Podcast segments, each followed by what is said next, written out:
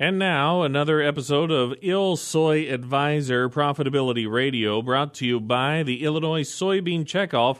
IllSoyAdvisor.com is your best source for soybean management information. All right, we welcome to the program Steve Johnson, Farm Management Specialist at Iowa State University. He's all over the place. We'll see him in Peoria in a few months. Steve, thanks so much. Good to talk to you again. Thanks, Delos. Good to be with you. We have some tough commodity prices. Soybeans have done remarkably well the last week, but you know, 350 corn. Do you think that's a a new normal, or do you think that is uh, maybe a short term thing?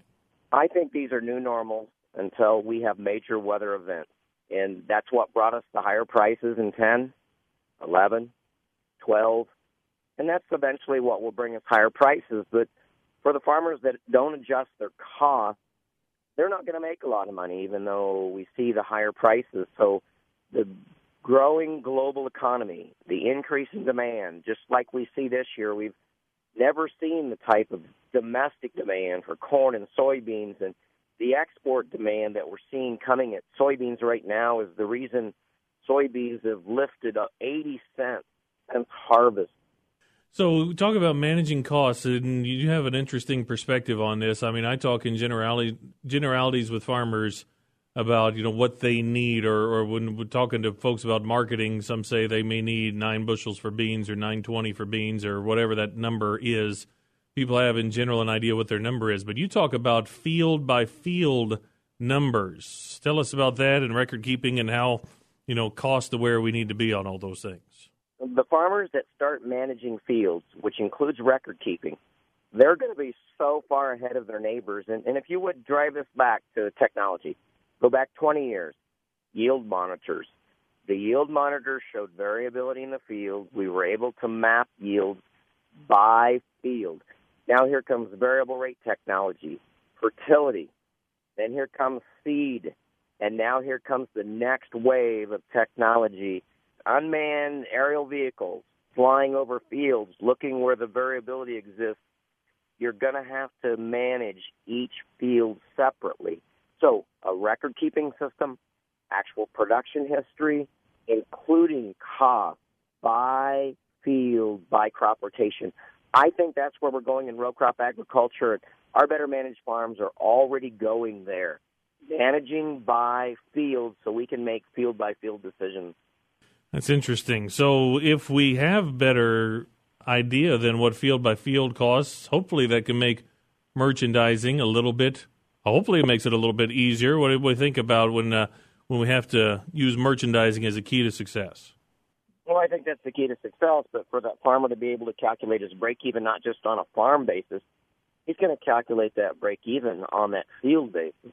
The farmer last night said, "I got 78 bushel an acre yield." beans, that tells me that his break even probably isn't seven dollars a bushel, and he can go ahead and merchandise those bushels. There's nothing magic about the university telling you that the average costs are ten or eleven dollars a bushel because that's average. These aren't average yields, and these aren't going to be average break evens. A farmer doesn't have to wait to sell beans. Farmers are already merchandising their 16 beans, their extra beans, as we start to approach nine and a half, ten dollar per bushel cash price. I've I've heard you say before, you know, look back at previous years and say, did I do a good job? That's a that can be a painful thing to do. Hopefully, it can be an enjoyable thing to do once in a while, though.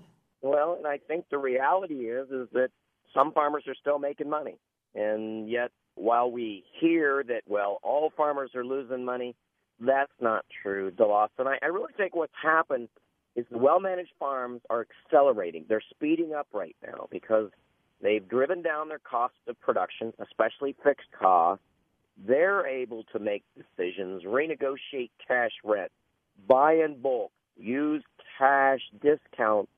The well managed farms have adapted over the last four years, driven down costs, then now have record production and break even prices that we probably haven't seen in six, seven, eight years.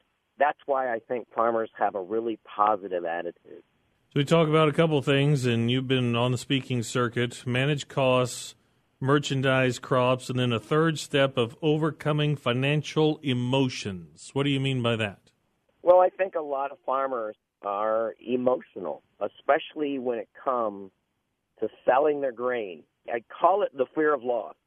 I don't want to sell the spring rallies, which happen almost every year, six straight years, because I'm afraid the market might go higher and I could have got a higher price. And that's what they're doing this fall. I don't want to sell $10 beans because what if we get a drought in South America and we go to $11? So it's this cycle that farmers are constantly on. So break it. Create a marketing plan that matches your cash flow. Have price objectives and time objectives. Separate futures price from the basis.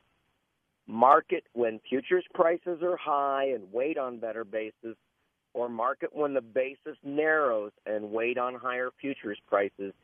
This is not that difficult because many farmers are so emotional and don't want to be wrong and they fear loss twice that of gain. They really struggle when it comes to merchandising both corn and soybean. Good stuff. Travel safe. I'm sure we'll see you in February, if not before. Thanks, Steve. Okay, sounds good. Thanks lot. Remember, soybean management pays. Visit ilsoyadvisor.com for more recommendations. That's ilsoyadvisor.com, funded by your soybean checkoff.